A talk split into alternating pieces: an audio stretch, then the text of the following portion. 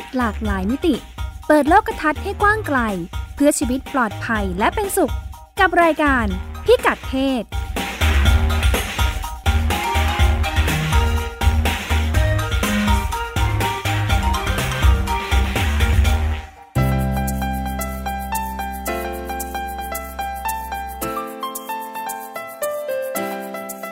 พิกัดเพศวันนี้ติดตามเรื่องเพศหลากหลายมิติกับเราได้ที่นี่ ช่วง เช็คอิน ความรุนแรงทางเพศในข่าว เมื่ออคติเรื่องเพศทำร้ายผู้ประสบปัญหาและคนรอบข้าง โดยคนข่าวไม่รู้ตัว Sex Records ข่าวขายเด็กออนไลน์ ฟังมุมมองจากคนทำงานกับแม่วัยรุ่น กลุ่มคนวัยใสจังหวัดเชียงใหม่ วัยรุ่นเป็นเรื่อง เตือนใจผู้ปกครอง อย่าปล่อยให้ช่องว่างในครอบครัว ผลักวัยรุ่นสู่การขายบริการ โดยไม่ยับยั้งชั่งใจ ประสบการณ์จากคลินิกวัยรุ่น โรงพยาบาลขุขันจังหวัดศรีสะเกด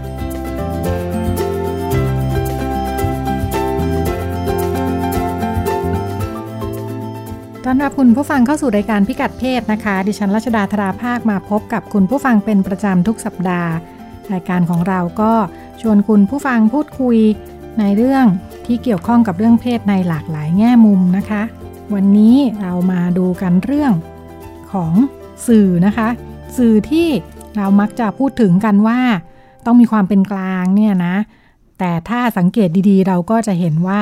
บ่อยครั้งเราก็จะพบว่าสื่อก็เผลอใส่ความเห็นเข้าไปนะคะ แล้วก็อาจจะคิดว่า เพราะสังคมคิดแบบนี้ เพราะฉะนั้นพอเจอประเด็นแบบนี้แบบนั้นก็พาดหัวได้เลย เรื่องแบบนี้ชั่วแน่นอนอ่าก็พาดหัวไปเลยนะคะก็บางทีมันก็สะท้อนอคติบางอย่างนะคะ โดยเฉพาะเรื่องเพศเนี่ยเรามักจะเจออยู่เสมอๆบางทีเราเห็นข่าวแล้วเราก็อาจจะรู้สึกว่าสะใจใช่เลยนะคะหรือว่าบางทีอาจจะรู้สึกเฉยๆ แต่ว่าสิ่งที่เรามักจะลืมไปก็คือ คนที่จะรู้สึกหรือว่ารับผลกระทบกับการพาดหัว ที่มี สอดแทรกความเห็นของสื่อเนี่ยนะคะ ก็คือคนที่ตกเป็นข่าว แล้วก็เรามีตัวอย่างของคนที่รู้สึกว่าสื่อไม่น่าจะทำแบบนี้นะคะ แล้วก็อยากจะทำอะไรสักอย่างเพื่อแก้ปัญหาที่เกิดขึ้น เราลองมาฟังกันในช่วงเช็คอินค่ะ ช่วงเช็คอิน ในช่วงเช็คอินนะคะ คุณสุดามั่งมีดีค่ะ สวัสดีค่ะ สวัสดีค่ะ มีข้อมูลมาฝากกันค่ะ เรื่องของสื่อใช่ค่ะในต่างประเทศใช่รายงานข่าวของสื่อค่ะ เป็นเรื่องเกี่ยวกับความรุนแรงต่อผู้หญิงค่ะค่ะ ซึ่งก็มีข่าวอยู่เป็นระยะใช่ไหมคะก็บางคนที่เห็นข่าวอาจจะไม่ได้สะดุดใจอะไรค่ะ หรืออาจจะสะดุดในบางจุดนะคะ เหมือนคอลัมนิสต์ชื่อดังคนหนึ่งของออสเตรเลียค่ะ ก็ที่ตั้งข้อสังเกตตั้งแต่การพาดหัวข่าวเลยค่ะ รวมถึงการนำเสนอข่าวของสื่อด้วยค่ะ ที่ยกมาพูดในที่นี้ก็คือกรณีการฆาตกรรมหญิงสาวค่ะ รวมถึงอีกหลายกรณีทีเดียวค่ะ ก็คอลัมนิสต์คนนี้ชื่อเจนกิลมอร์ค่ะ ก็เป็นนักข่าวออสเตรเลียนะคะ คุณเจน ใช่ค่ะเป็นผู้หญิงคุณเจนเป็นผู้หญิงแน่นอนค่ะค่ะ ก็เชี่ยวชาญประเด็นความรุนแรงต่อผู้หญิงค่ะก็กิลมอร์ก็ตั้งข้อสังเกตเกี่ยวกับการรายงานข่าวฆาตกรรมหญิงสาวนะคะ โดยเมื่อ 6 ปีที่แล้วค่ะ ผู้หญิงชื่อเทรซี่คอนเนลลี่ค่ะ ถูกฆาตกรรมที่เมืองเมลเบิร์นค่ะ แล้วก็หนังสือพิมพ์ทั่วประเทศเนี่ยพาดหัวข่าวทำนองเดียวกันเลยว่าโสเภณีโดนฆ่า ก็ข่าวนี้ครึกโครมอยู่วันเดียวค่ะ พอวันรุ่งขึ้นก็หายไปจากความสนใจของสื่อค่ะ ขณะที่ก่อนหนั้นนั้นหนึ่งปีเนี่ยผู้หญิงชื่อจิลมาค่ะ ซึ่งทำงานกับสื่อทีวีแห่งหนึ่ง ก็ถูกฆ่าตายนะคะ ปรากฏว่าสื่อพากันรายงานข่าวพร้อมลงรูปมาเนี่ยยิ้มสดใสค่ะ ทีวีก็ไปสัมภาษณ์สามี แล้วก็เพื่อนร่วมงานของเธอมาด้วยค่ะ ซึ่งต่างก็บอกว่ารู้สึกช็อกแล้วก็ใจสลายค่ะ ก็นักข่าวเกาะติดเรื่องเนี้ยหลายอาทิตย์เลย ก็แตกต่างจากตอนรายงานข่าวคอนเนลลี่ค่ะ ซึ่งถูกพาดหัวว่าโสเภณีโดนฆ่า แล้วก็เล่นข่าววันเดียวก็เลิกไปค่ะ ทั้งที่คอนเนลลี่ก็มีแฟนค่ะแล้วก็เพื่อนๆที่รักเธอเหมือนกันค่ะ แต่ไม่มีการไปสัมภาษณ์ค่ะเหมือนที่คุณผู้หญิงอีกคนหนึ่งใช่ค่ะอ่าอืมล่าสุดปีนี้นะคะ มีผู้หญิงอีกคนถูกฆ่าค่ะค่ะ ก็การรายงานข่าวดูเหมือนดีขึ้นนิดนึงค่ะ เพราะว่านักข่าวไม่ได้ใช้คำเรียกผู้หญิงคนนี้ว่าโสเภณีค่ะ ก็เรียกว่าผู้ขายบริการทางเพศค่ะ แต่ว่าการรายงานการรายงานข่าวส่วนอื่นเนี่ยยังเหมือนเดิมค่ะ ก็คือไปเน้นที่งานของเธอค่ะ ซึ่งก็คือการขายบริการทางเพศค่ะ แล้วก็มองข้ามชีวิตด้านอื่นไปค่ะก็แตกต่างจากการรายงานหญิงสาวข่าวหญิงสาวชื่อมานะคะ ซึ่งแบบมีครบรอบด้านไปสัมภาษณ์สามีเพื่อนร่วมงานอะไรอย่างนี้มาด้วยนะคะ ก็คอลัมนิสต์ที่เชี่ยวชาญเรื่องความรุนแรงต่อผู้หญิงค่ะ คุณกิลมอร์เนี่ย ก็ชี้ว่าการที่สื่อเลือกเล่าเรื่องราวของคอนเนลลี่ค่ะ ด้วยการใช้คำเรียกเธอหลายต่อหลายครั้งว่าโสเภณี เป็นเหมือนกับการสะท้อนว่าสิ่งที่เกิดขึ้นกับเธอน่ะ สมควรแล้วค่ะ เธอน่าจะระวังตัวมากกว่านี้ และการที่เธอไปเป็นโสเภณีเท่ากับหาเรื่องใส่ตัวค่ะ เห็นได้จากรายงานข่าวชิ้นหนึ่งที่เขียนว่าคอนเนลลี่เตร็ดเตร่อยู่ย่านโคมแดงมาอย่างน้อย 10 ปีค่ะ แล้วก็รู้ดีว่างานที่ทำอยู่น่ะมีอันตรายค่ะ ก็แต่คอลัมนิสต์คนนี้เขามองว่าแทนที่จะพาดหัวข่าวว่าโสเภณีถูกฆ่าตายค่ะทำไมสื่อไม่พาดหัวว่าคอนเนลลี่คือใช้ชื่อเจ้าตัวค่ะ ก็พาดหัวไปเลยไม่ใช้สรรพนาม ก็คอนเนลลี่ถูกฆาตกรรมอย่างโหดร้ายในที่พักค่ะ แล้วก็เขียนบรรยายเพิ่มเติมไปด้วยว่า แฟนหนุ่มของคอนเนลลี่พบร่างแฟนสาวในที่พักค่ะ โดยที่พักไม่มีร่องรอยของการงัดแงะ และตำรวจเชื่อว่าเธอถูกฆ่าโดยคนรู้จักค่ะ ขณะที่เพื่อนๆพูดถึงคอนเนลลี่ว่าเป็นคนที่ห่วงใยคนอื่น และคนที่รู้จักเธอต่างใจสลายกับเหตุการณ์ที่เกิดขึ้นค่ะ ก็คือคอนเนลลี่เนี่ยใช้รถตู้สีขาวเป็นที่พักแล้วก็ที่ทำงานด้วยค่ะคอลัมนิสต์คนนี้บอกว่าถ้าเกิดเขียนข่าวแบบเนี้ย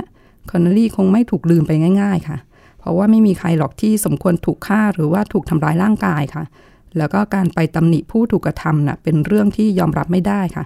ไม่ว่าคนนั้นจะทำงานหรือว่ามีอาชีพอะไรก็ตามค่ะ แต่งชุดอะไรก็ตามกำลังทำอะไรอยู่ก็ตาม หรือว่าที่พักมีสภาพยังไงก็ตามค่ะ แล้วเธอก็บอกอีกว่า การเป็นผู้ให้บริการทางเพศเนี่ยนับว่าเสี่ยงอันตรายค่ะ แต่ว่าไม่ใช่เพราะว่าต้องทำงานกับสารเคมีอันตราย หรือว่าเครื่องจักรกลหนักๆหรือว่าสัตว์ลายนะคะแต่ว่าเพราะว่าต้องพบปากกับผู้ชายค่ะ ซึ่งบางคนก็ใช้ความรุนแรงกับผู้หญิงนะคะ ก็คือพูดอีกนัยหนึ่งเนี่ยก็คือผู้บริการทางเพศไม่ได้เป็นผู้ก่อเหตุรุนแรงค่ะ ผู้ชายต่างหากที่แบบฉวยโอกาสลงมือค่ะ แต่ว่าสื่อก็เหมือนกับสรุปว่าผู้ให้บริการทางเพศเนี่ยต้องรับผิดชอบต่อความรุนแรงที่พวกเธอประสบอะค่ะ จริง ๆ แล้วเมื่อ 6 ปีที่แล้วเนี่ยคอลัมนิสต์คนนี้ก็เคยติงการรายงานข่าวของสื่อนะคะ เกี่ยวกับฆาตกรรมของคอนเนลลี่มาแล้วค่ะ ปรากฏว่าคนที่รู้จักคอนเนลลี่เนี่ยติดต่อเธอกันไปยกใหญ่ค่ะ บอกว่าไม่พอใจมากตอนที่เห็นสื่อรายงานในลักษณะดังกล่าว แล้วก็ยังมีผู้หญิงจากทั่วโลกนะคะก็พากันส่งพาดหัวข่าวจากสื่อท้องถิ่นในประเทศของตัวเองเนี่ยไปให้เธอดูค่ะ แล้วก็บอกว่าสื่อพาดหัว แล้วก็เขียนข่าวฆาตกรรมผู้หญิง เน้นไปในเชิงดึงความสนใจค่ะ ก็หวังเรียกยอดคลิกนะคะก็สิ่งนี้ก็ทำให้คนที่รู้จักกับผู้หญิงที่ถูกฆาตกรรมเป็นการส่วนตัวเนี่ยก็รู้สึกเสียใจค่ะ เมื่อได้เห็นสื่อรายงานออกมาในเชิงแบบตำหนิผู้เสียชีวิตนะคะ แล้วก็บางกรณีบางกรณีอาจจะแบบหาข้อแก้ตัวให้คนผิดด้วยค่ะ ก็นอกจากในข่าวอาชญากรรมแล้วนะคะ คอลัมนิสต์คนนี้ก็ยังบอกว่า เริ่มเห็นการรายงานหรือว่าการใช้ถ้อยคำทำนองเดียวกันในข่าวอื่นๆค่ะ ไม่ว่าจะเป็นข่าวการเมือง ข่าวกีฬา หรือแม้แต่ข่าวบันเทิงค่ะ เพราะว่าเหมือนกับว่ามีการมองผู้หญิงแค่แบบที่หน้าอกกับก้นมองว่าสวยหรือว่าอ้วน มองว่าเป็นเมียหรือว่าเป็นแม่ขี้บ่นหรือว่าน่าเบื่ออะไรพวกนี้ค่ะ ขณะที่ตอนเขียนรายงานข่าวเกี่ยวกับผู้ชายนั้นน่ะจะบรรยายมาครบรอบด้านเลยค่ะ ก็หลังจากเกิดเหตุฆาตกรรมคอนเนลลี่นะคะคอลัมนิสต์คนนี้ก็เขียนบทความหลายชิ้นค่ะ แต่ก็เหมือนกับว่าแทบไม่มีอะไรเปลี่ยนแปลงค่ะ จนกระทั่งเธอเห็นเว็บไซต์หนึ่งรายงานข่าวผู้ชายฆ่าแฟนเก่าค่ะ แล้วพาดหัวว่าตำรวจชี้รูปเซลฟี่อาจเป็นเหตุแทงแฟนเก่าค่ะ เธอก็อดรนทนไม่ไหวค่ะ ก็ยกโทรศัพท์โทรไปหาเว็บนี้เลยค่ะ แล้วก็ลงมืออย่างจริงจัง เพื่อที่จะแก้ไขการพาดหัวข่าวของสื่อค่ะ โดยใช้โซเชียลเป็นช่องทางค่ะ โดยเธอก็จะใช้ปากกาสีแดงค่ะ ไปขีดฆ่าคำพาดหัวข่าวที่เห็นว่าไม่เหมาะสม แล้วก็แก้ไขให้ว่าควรใช้คำว่าอะไรค่ะ อย่างพาดหัวที่ว่าตำรวจชี้รูปเซลฟี่อาจเป็นเหตุแทงแฟนเก่าเนี่ย เธอก็ใช้ปากกาแดง ขีดฆ่าคำว่ารูปเซลฟี่ค่ะ แล้วก็แก้ไขเป็นผู้ชายตัดสินใจแทงผู้หญิงจนตายค่ะ โดยผู้ชายคนนี้ขับรถไปที่อพาร์ตเมนต์ของแฟนเก่าค่ะ แล้วก็แทงจนเสียชีวิตค่ะ ส่วนข่าวนั้นก็เขียนว่าผู้ชายคนนี้เกิดหึงค่ะ หลังจากเห็นแฟนเก่าลงรูปคู่ค่ะ กับผู้ชายคนใหม่ใน Facebook ค่ะ ก็เลยลงมือก่อเหตุ บางทีมันก็มันเหมือนกับเวลาเวลาการเขียนคนที่เขียนข่าวอาจจะไม่ได้ไม่ได้ระมัดระวังนะว่าจริง ๆ แล้วเวลาตัวเองรับรู้ข่าวนี้ปุ๊บเนี่ย มันเหมือนมันมี มีมุมมองบางอย่างอยู่แล้วมันก็ใส่สะท้อนใส่เข้าไปในนั้นค่ะเออมันทำให้อ่าคุณค่าของคนที่ถูกกระทำเนี่ยอือฮึดูลดลงเนาะค่ะเออเหมือนแบบว่าอ่าเธอหาเรื่องเองเออประมาณนั้นเออเธอทำผิดอะก็เธอเออไปถ่ายรูปกับแฟนเก่า ใช่ใช่ไหมเนี่ยค่ะเออเออถึงได้โดนฆ่าอ่าเออมันไม่ได้พูดแบบนี้ตรงๆ แต่มันอืมเออมันส่อสื่อไปแบบนั้นใช่ไหมค่ะใช่ค่ะแล้วก็ยังมีพาดหัวข่าวอีกเยอะแยะนะคะ ที่คอลัมนิสต์คนนี้เขาเจอมา อย่างเช่น วัยรุ่นดื่มเหล้าเมาจนถูกข่มขืน คุณพ่อที่น่ารักฆ่าลูกตัวเองซูซานเซรนดอน คนนี้เป็นดาราดังนะคะก็ปรากฏตัวในลุกแก่ๆ แล้วก็อกหักเป็นสาเหตุของฆาตกรรม หรือว่าภรรยาบิลคลินตันลงสมัครชิงตำแหน่งประธานาธิบดี อันนี้เห็นกันเยอะนะคะใช้ชื่อคนดังอะแล้วก็บอกว่าอ้างอิงกับเออะอ้างอ้างเมียอิงคนนั้นกับอ่าเมียคนแทนที่จะบอกว่าดรเขาเป็นอ่า ชื่อเขาคืออะไราเป็นเป็นเป็นเป็นคนใครใครคนหนึ่งอะนะใช่เออที่มีความสำคัญในตัวเองอย่างไร ใช่ บางทีเราก็ลืมไปเลยว่า ตกลงคนนี้ชื่ออะไร ภรรยาบิลคลินตันชื่ออะไรนะอืมอะไรอย่างเงี้ยค่ะค่ะ ตกลงแกชื่ออะไรนะคะฮิลลารีหรือเปล่าคะลืมไปเลยใช่ไหมค่ะแล้วก็ยังมีแบบใช้คำอย่างแบบเรียวขาของนายกอังกฤษ หรือว่าผู้หญิงที่เล่นฟุตบอลเนี่ยแก่เกินจนดูไม่ฮอตค่ะ แล้วก็ยังมีพาดหัวข่าวอีกนับไม่ถ้วนนะคะที่ไม่ได้พาดพิงไปถึงผู้ก่อเหตุเลยค่ะ หรือว่าออกไปในเชิงตำหนิผู้ถูกกระทำค่ะ ก็เห็นมีพาดหัวข่าวหนึ่งที่เธอแก้ไขนะคะ จากหนุ่มแคนเบราค่ะ ใช้พลั่วตีหัวสุนัขของแฟนเก่าจนตายค่ะ เพราะว่าหัวเสียมาจากที่ทำงานค่ะโดยเธอก็ใช้ปากกาแดงนะคะ ขีดค่าคำว่าเพราะหัวเสียจากที่ทำงานนะแล้วก็แก้ไขเป็นและข้ออ้างในการทรมานสัตว์ที่ไม่มีทางสู้นั้นน่ะไม่เกี่ยวข้องกันเลยค่ะ อีกอันก็คือพาดหัวว่า สามีจุดไฟเผาภรรยา เพราะอยากให้ภรรยาช่วยงานบ้านบ้างค่ะ เธอก็แก้เป็นสามีที่ถูกกล่าวหาว่าเผาภรรยาเป็นคนชอบใช้ความรุนแรงอืมเหมือนลักษณะการนำเสนอแบบนี้เหมือนมันมีคำที่ที่ต่อประโยคได้อีกเนาะค่ะเช่นเพราะเธอไม่ช่วยงานบ้านอืมเออเธอถึงถูกทำแบบนี้เออออะไรอย่างเงี้ยนะมันมีระหว่างบรรทัดอยู่ใช่ไหมคะก็ตลอดหลายปีที่เธอลงมือแก้ไขพาดหัวข่าวเนี่ยนะคะ มีบอกอคนเดียวค่ะ ที่ติดต่อไปค่ะ ก็ขอคำแนะนำว่าจะรายงานข่าวเกี่ยวกับผู้หญิงยังไง ให้แตกต่างไปจากเดิมค่ะ ซึ่งเธอก็พอเข้าใจการทำงานของนักข่าวแล้วก็บอกอนะคะ ที่มีข้อจำกัดหลายอย่างค่ะรวมไปถึงในด้านกฎหมายค่ะ ซึ่งจะไปเรียกใครว่าเป็นผู้ร้ายข่มขืนเนี่ยก็คงจะไม่ได้นะคะ ถ้าเกิดศาลเนี่ยยังไม่ได้ตัดสินว่ามีความผิดจริงค่ะ ก็แต่ว่าแม้จะมีข้อจำกัดมากมายนะคะ แต่ก็น่าจะมีวิธีปรับปรุงการพาดหัวแล้วก็เขียนข่าวนะคะ อย่างเธอบอกว่าภาษาอังกฤษเนะคะอย่างใช้คำว่าถูกกล่าวหาว่าข่มขืนนะคะนาน่าจะใช้คำนี้แทนคำว่ามีเซ็กค่ะ ซึ่งเธอบอกว่าคำว่ามีเซ็กเนี่ยเป็นคำที่นักข่าวชอบใช้ค่ะ แต่ในสายตาเธอแล้วเนี่ยถ้าเขียนว่ามีเซ็กก็ไม่เข้าข่ายอาชญากรรมนะคะเพราะว่าการข่มขืนไม่ใช่การมีเซ็กค่ะ แล้วก็ไม่เคยมีใครถูกตั้งข้อหาว่ามีเซ็กอย่างยินยอมพร้อมใจนะคะเธอก็เปรียบเทียบกรณีนี้เนี่ยกับการขโมยรถค่ะ ว่าคงไม่มีนักข่าวคนไหนเขียนว่า ผู้ต้องหาที่ถูกกล่าวหาว่าขโมยรถกำลังขับรถของตัวเองกลับบ้านค่ะเพราะว่าเขายังไม่ถูกฐานศาลตัดสินว่าขโมยรถมาอะอืม ก็เปรียบเทียบกันแล้วก็พอจะมองภาพออกนะคะ ก็ท้ายสุดคอลัมนิสต์คนนี้ก็บอกว่านักข่าวเนี่ยควรจะมีมุมมองที่หลากหลายค่ะ แล้วก็เข้าใจว่าผู้หญิง คนผิวสี ผู้พิการ แล้วก็ผู้มีความหลากหลายทางเพศเนี่ยก็เป็นผู้บริโภคข่าวสารเช่นกันค่ะ แล้วก็คนเหล่านี้คงไม่สนใจที่จะอ่านข่าวที่มองข้ามตัวตนของพวกเขาหรือว่ามองภาพแบบเหมารวมค่ะ ก็ถือเป็นมุมมองที่น่าสนใจของคอลัมนิสต์คนนี้ค่ะ ค่ะ ก็ชวนให้คิดเนาะแล้วก็อาจจะเห็นผลกระทบอ่าเวลาเราฟังเรา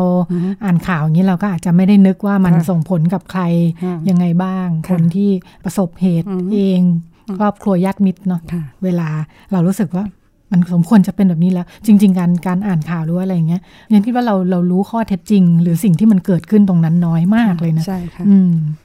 จนการที่จะไปตัดสินว่ามันใครถูกใครผิดเนี่ยทำได้ยากค่ะมากทีเดียวค่ะค่ะ ก็เป็นช่วงเช็คอินกับคุณสุดามั่งมีดีนะคะ เดี๋ยวเราไปกันต่อในช่วง Sex Records ค่ะ ช่วง Sex Records ในช่วงสัปดาห์ที่ผ่านมานะคะ คุณผู้ฟังอาจจะได้ผ่านตานะคะ ที่มีข่าวเรื่องการลง ประกาศขายเด็กแรกเกิดผ่าน Facebook นะคะ ซึ่งเรื่องเนี่ยเปิดข่าวมาโดยเพจดอกจิกนะคะ แล้วหลังจากนั้นนักข่าวสำนักต่างๆ ก็ตามประเด็นกัน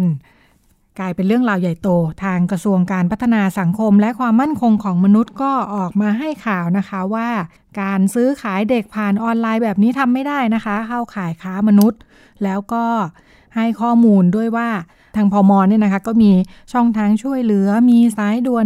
1300 มีบ้านพักเด็กและครอบครัว มีระบบการดูแลช่วยเหลือถ้า ใครไม่สามารถเลี้ยงดูลูกได้เนี่ยสามารถยกเป็นบุตรบุญธรรมนะคะ ซึ่งทางพอมก็จะหาครอบครัวที่เหมาะสมให้กับเด็ก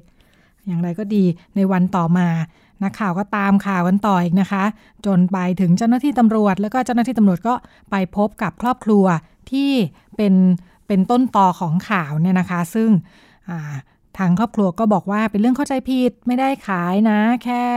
โพสหาคนอุปการะเท่านั้นเอง เพราะว่าเลี้ยงไม่ไหวแล้วเนื่องจากแม่ของเด็กเนี่ยพิการ แล้วก็เป็นเด็กที่เกิดจากการตั้งครรภ์ที่ไม่พร้อมนะคะ แล้วก็ตายายเองก็มีหลานอยู่หลายคนเลย เรื่องราวก็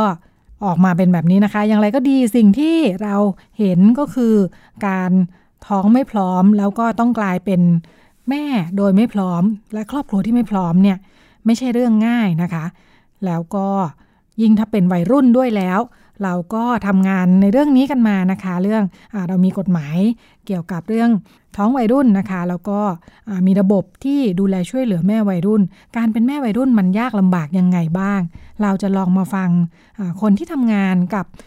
กลุ่มวัยรุ่นแล้วก็คนที่ต้องกลายเป็นแม่วัยรุ่นเนี่ยนะคะ กลุ่มคนวัยใสจังหวัดเชียงใหม่นะคะ มีการทำงานเรื่องนี้ภายใต้แผนงานสร้างเสริมสุขภาวะทางเพศ โดยสำนักงาน โดยการสนับสนุนจากสำนักงานกองทุนสนับสนุนการสร้างเสริมสุขภาพหรือสสสนะคะ คุณเอมี่สุดาพรนาคฟักอยู่ในสายกับเรานะคะ สวัสดีค่ะ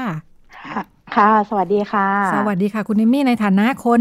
ที่ทำงานในเรื่องนี้โดยตรงเนอะพอเห็นข่าวนี้แล้ว เป็นยังไงบ้าง เห็นแล้ว แวบแรกคิดยังไงคะ แวบแรกเราก็รู้สึกตกใจนะคะ ตกใจก่อนว่าอ๋อสมัยนี้มันมันไปไกลถึงสามารถเอาลูกไปขายทางสื่อออนไลน์ได้แล้วเลยอย่างเงี้ยค่ะ แต่ว่าพอเข้าไปอ่านเนื้อข่าวจริง ๆ เนี่ย เราจะเห็นภาพสถานการณ์ปัญหาของครอบครัวที่เขาต้องขายเนาะที่ไปสัมภาษณ์ใช่ไหมคะ แล้วก็เราเห็นภาพเลยว่า มันอาจจะมีเหตุปัจจัยมีความจำเป็นหลายอย่างที่ทำให้เขาต้องทำแบบนี้อย่างเงี้ยค่ะ ถ้าสมมติว่ามันมีการขายจริง แล้วก็พยายามพยายามตาตามไปดูในภาพตามข่าวนะคะ เราก็จะเห็นว่ามีคนเข้ามาแสดงความคิดเห็น หรือว่ามีคนมีแชทใช่ไหมคะมีแชทที่เป็นหลักฐานว่ามีการซื้อขายติดต่อซื้อขายกัน แล้วก็ไปเจอว่ามีคนคนนึงบอกว่าเขามีความจำเป็นที่ไม่สามารถเลี้ยงดูเด็กได้อย่างเงี้ยค่ะ เราก็ เริ่มเข้าใจแล้วก็มาเชื่อมโยงกับการที่เราทำงานอยู่ ซึ่งสถานการณ์ความเป็นจริงแล้วเนี่ย มันก็เป็นแบบนั้นจริง ๆอะค่ะ ค่ะ คือคนที่ท้องไม่พร้อมแล้วก็ในที่สุดต้องกลายเป็นแม่โดยไม่พร้อม ทั้งแม่และครอบครัวก็ดูวุ่นวายกันไปหมดนะคะ ใช่ค่ะการหาทางออกดูจะไม่ใช่เรื่องง่ายอยากให้เล่าให้ฟังค่ะ งานของกลุ่มคนวัยใสเองลองขยายภาพสักนิดหนึ่งนะคะ ว่าความยากลำบากที่เรานึกรวมๆเนี่ยว่ามันยุ่งยากแน่ๆเนี่ย เอาเข้าจริง ๆ แล้วเนี่ย มันเป็นยังไงบ้างยังตอนนี้ของกลุ่มคนวัยใสเองมีน้องๆที่เป็นแม่วัยรุ่นอยู่ในความดูแลสักกี่คนคะค่ะ ประมาณห้าสิบคนนะคะค่ะ รวมทั้งพ่อแล้วก็แม่ของเขาด้วยนะคะค่ะที่พ่อแม่วัยรุ่นนะคะทั้งผู้ชายผู้หญิงเนาะค่ะ ประมาณห้าสิบคนค่ะ อืมค่ะ ยังเรามีข้อมูลไหมคะว่าอตอนช่วงนึกถึงตอนถ้าเทียบกับข่าวที่เราดูกันเนาะในช่วงก่อนที่จะต้องเป็นคุณพ่อคุณแม่วัยรุ่นกันเนี่ย ตอนที่ท้องไม่พร้อมขึ้นมาเนี่ย ตอนนั้นเขามีวิธีคิดเรื่องการหาทางออกอะไรกันยังไงบ้าง ก่อนจะมาเป็นพ่อแม่วัยรุ่นวันนี้ค่ะ เท่าที่เราทำข้อมูลทำสถิติไว้นะคะ เราก็จะเห็นว่าเด็กอะค่ะ พอเขาตั้งครรภ์เนาะตั้งครรภ์ตั้งแต่อายุยังน้อยอย่างเงี้ยค่ะ แล้วทีนี้เนี่ย มันก็จะมีหลายแบบ บางคนเนี่ยเขารู้ว่าตัวเองตั้งครรภ์ใช่ไหมคะเขาก็จะบอกว่าเขาก็ไม่อยากจะที่จะยุติการตั้งครรภ์เนาะเขาก็มองว่าเป็นความรับผิดชอบของเขาเขาเขาทำให้เด็กตั้งครรภ์ขึ้นมาค่ะเขาก็จะเลี้ยงดูด้วยตัวเองเนาะแล้วก็อีกส่วนหนึ่งก็จะแบบประมาณว่า เออเขาก็อยากจะยุติการตั้งครรภ์อยู่เนี่ยค่ะ แล้วก็อีกส่วนหนึ่งก็จะมองว่าแบบ ไม่รู้จะจัดการปัญหายังไงก็คือปล่อยให้อายุครรภ์เพิ่มขึ้นไปเรื่อยๆค่ะ เพราะว่าเขาก็แน่นอนอยู่แล้วว่าเขาอะจะไม่กล้าบอกพ่อแม่แน่นอนเนี่ยค่ะ แต่ว่าแต่ถ้าพ่อแม่รู้เนี่ยส่วนใหญ่แล้วอะค่ะเขาก็จะรู้จากการที่เห็นท้องอายุคันเยอะแล้วจนท้องเริ่มปูดออกมา แล้วก็จะมีคนข้างบ้านมาเห็นหรือว่าพ่อแม่สังเกตเห็นเองแล้วก็จับได้ว่าท้องอย่างเงี้ยค่ะส่วนใหญ่จะเป็นแบบนั้น แต่ก็ยังมีความเชื่อเหมือนเหมือนคนในสังคมทั่วไปเลยค่ะว่า การยุติการตั้งครรภ์เนี่ยคือค่ะคือการทำบาปเนาะแล้วก็ไม่มีใครอยากทำอย่างเงี้ยค่ะ ส่วนใหญ่ก็คือจะจะจะท้องต่อ ซึ่งก็เป็นทั้งการตัดสินใจของเด็กเอง หรือว่าเพราะสถานการณ์บังคับเพราะว่าไม่สามารถจัดการเรื่องท้องของตัวเองได้ละ ก็คือปล่อยให้คลอดตามธรรมชาติตามปกติอย่างเงี้ยค่ะ ค่ะเกือบทั้งหมดทั้งหมดที่อยู่ในความดูแลของทางกลุ่มคนวัยใสนี่คือเป็นเป็นน้องๆที่อยู่ในวัยเรียน แล้วก็ตั้งท้อง ค่ะ ส่วนใหญ่ก็อายุประมาณต่ำกว่า 20 ปีเนาะแล้วก็ล่าสุดที่เราดูแลอยู่ก็คืออายุ 12 ปีอย่างเงี้ยค่ะ ซึ่งโดยโดยปกติแล้วเนี่ย ถ้าเรามองถึงคุณวุฒิแล้วก็วัยวุฒิเนาะถ้าสมมติว่าเด็กตั้งครรภ์อายุ 12 13 14 ต่ำกว่า 20เนี่ยค่ะคุณวุฒิวัยวุฒิในการตัดสินใจแก้ไขปัญหาเนี่ยมันอาจจะยังแบบ มันอาจจะยังไม่ครอบคลุมทั้งหมดเนาะบางมันก็เลยเกิดการแบบท้องแล้วก็คุยกันกับแฟน แล้วก็ไม่รู้จะจัดการยังไงก็คือปล่อยเลยตามเลยอย่างเงี้ยค่ะ แล้วก็มันก็ยังมีบางคนนะคะ ยังมีเด็กที่เราดูแลอยู่ก็เจอว่าไม่รู้ว่าตัวเองท้องอย่างเงี้ยค่ะ แล้วก็จนกว่าแบบรู้สึกว่าอุ้ยมีอะไรดิ้นอยู่ในท้องอย่างเงี้ยค่ะ ก็เลยไปหาหมอหรือว่าไปตรวจ แล้วก็พบว่าตัวเองตั้งครรภ์ค่ะ ค่ะ แล้วการทำงานของเรามีเป้าหมายอะไรยังไงบ้างคะในการที่จะเข้าไปให้ความช่วยเหลือเขาค่ะ อย่างของเราเป้าหมายการทำงานก็คือเป็นการดูแลคุณภาพชีวิตทั้งหมดโดยรวมของเขาค่ะ ดูแลเฉพาะแยกเป็นรายบุคคลเนาะว่า แต่ละคนเนี่ยค่ะมีสภาพปัญหาอย่างไรบ้าง เพราะว่าบางคนเนี่ยเขาก็อาจจะอยู่ในช่วงของการเรียนต่อเนาะถ้าสมมติว่าคนไหนที่อยู่ในช่วงของการเรียนต่อแล้วก็ อยากจะเรียนให้จบเนี่ยค่ะ เราก็จะชวนครอบครัวคุย แล้วก็ชวนโรงเรียนมา หาทางออกหาแนวทางการช่วยเหลือร่วมกันเนี่ยค่ะ แล้วก็ถ้าสมมติบางคนเนี่ยเขาคลอดแล้วใช่ไหมคะ แล้วก็ก็สนับสนับสนุนข้อมูล ดูแลช่วยเหลือเตรียมเอกสารเรื่องการยื่นขอรับการอุดหนุนเรื่องเงินเลี้ยงดูเด็กแรกเกิดที่เราเรียกกันสั้น ๆ ว่าเดือนละหกร้อยบาทเนี่ยค่ะ แล้วก็ส่วนบางคนถ้าเขา มีปัญหาด้านสุขภาพหรือว่าอยากจะป้องกันการท้องซ้ำก็จะประสานงานไปทางโรงพยาบาลนะคะ เพื่อให้เขาเข้าถึงบริการ ให้ครอบคลุมทุกด้านเนี่ยค่ะ ส่วนใหญ่ค่ะ แล้วก็อีกอันนึงที่สำคัญก็คือว่าเราพยายามชวนเขาอะมารวมกลุ่มกันเนาะแล้วก็จัดเป็นกิจกรรมแบบต่อเนื่องอะค่ะ ให้ให้เขาเด็กกลุ่มนี้เขาจะมีภาวะซึมเศร้าแทรกอยู่ด้วยเนาะแล้วก็การจัดการปัญหาหลาย ๆ อย่างยังไม่สามารถทำได้ด้วยตัวเองนะคะแล้วก็จะชวนเขามา ทำกิจกรรมกลุ่มเพื่อวางเป้าหมายในชีวิต แล้วก็เขาอยากเรียนรู้เรื่องอะไรก็พยายามจัดการกระบวนการเรียนรู้ตามที่เขาสนใจ อย่างเช่น เรื่องของพัฒนาการเด็ก เรื่องโภชนาการของลูก วิธีการเลี้ยงลูก หรือว่าการจัดการดูแลลูกเนี่ยค่ะ ก็จัดกระบวนการเรียนรู้ให้เขาอย่างต่อเนื่องเพื่อให้เขาเนี่ยมีความมั่นใจแล้วก็สามารถพัฒนาศักยภาพของตัวเองได้ แล้วก็หลุดพ้นจากภาวะความเครียดเงี้ยค่ะ ประมาณนี้ค่ะค่ะแสดงว่าตอนที่กลุ่มคนวัยใสเข้าไปหา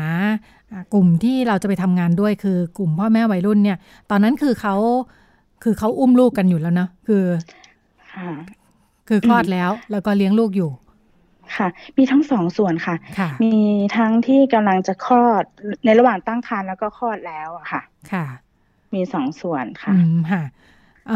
ดูเหมือนจริง ๆ แล้วก็มีมีความช่วยเหลือหลายอย่างเหมือนกันที่ภาครัฐจัดให้ เพียงแต่ว่าในใน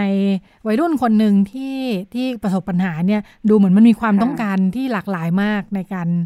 รับความช่วยเหลือใช่ เพราะว่าแต่ละคนมันสภาพปัญหามันต่างกันเนาะบางคนเนี่ยค่ะเขาแบบก็ติดปัญหาเรื่องเรียนเนาะ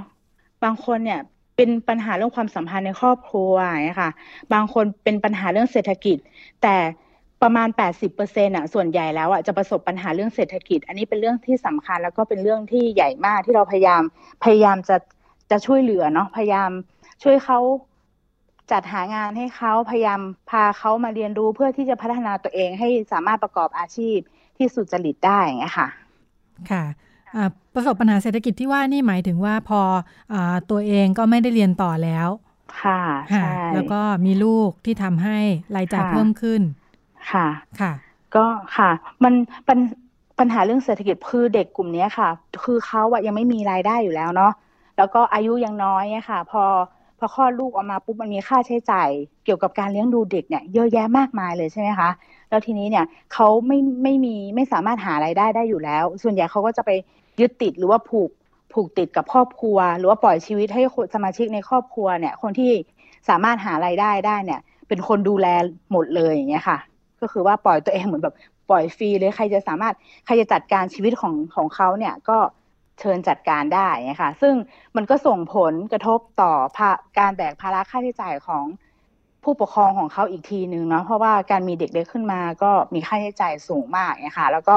เด็กบางคนเนี่ยถ้าสมมติว่าสถานะทางฐานะทางเศรษฐกิจอะในครอบครัวของตัวเองไม่ไม่ค่อยดีใช่ไหมคะเขาก็ต้องพยายามออกไปหางานทำด้วยตัวเองนะคะบางคนก็ต้องแบบไปไปทำงานในร้านอาหารร้านเหล้าตอนเย็น เพื่อเพราะว่าตอนกลางวันเขาก็ต้องดูแลลูกด้วยตัวเองใช่ไหมคะแล้วก็พอตอนเย็นเนี่ยสมาชิกคนอื่นในครอบครัวเขากลับมาบ้านก็จะมาผัดกัน เปลี่ยนกันดูแลเด็กเล็กเนี่ยค่ะเขาถึงจะ